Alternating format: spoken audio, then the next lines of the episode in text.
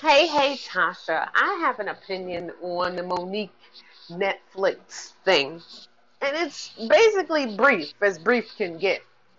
You know, if you apply for a job or you make um, a um, proposal to somebody and they say, we can give you this.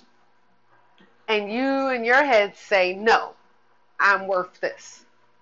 I believe that's a private moment between you and the person or the company that you proposed it to. You don't go ahead and make some public announcement saying, well, I am worth this and this and this and this and that. Well, if that is the case, then be what you were. Make your own business, your own show.